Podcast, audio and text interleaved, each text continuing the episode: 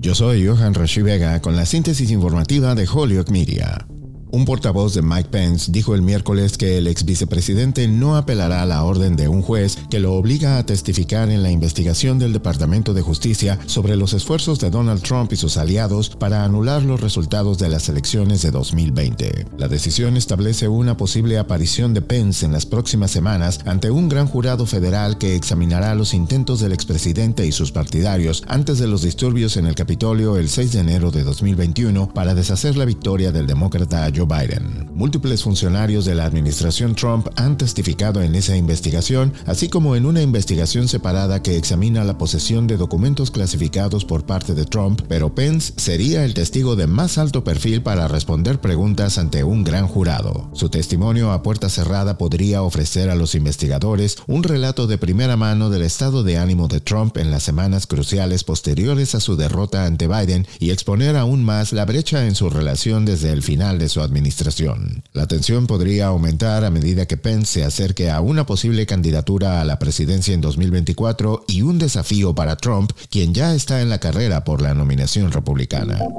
En otras informaciones, el expresidente Donald Trump pidió el miércoles a sus colegas republicanos en el Congreso que reduzcan los fondos para el Departamento de Justicia de Estados Unidos y el FBI, un día después de declararse inocente en Nueva York de 34 delitos graves de falsificación de registros comerciales. Trump, que busca recuperar la presidencia en 2024, apuntó a las autoridades federales encargadas de hacer cumplir la ley, a pesar de que los cargos penales en su contra, los primeros presentados contra cualquier expresidente o presidente en ejercicio, no fueron presentados por ellos, sino por el fiscal de distrito de Manhattan. Yo soy Johan Vega y esta fue la síntesis informativa de Holyoke Media a través de WHMP.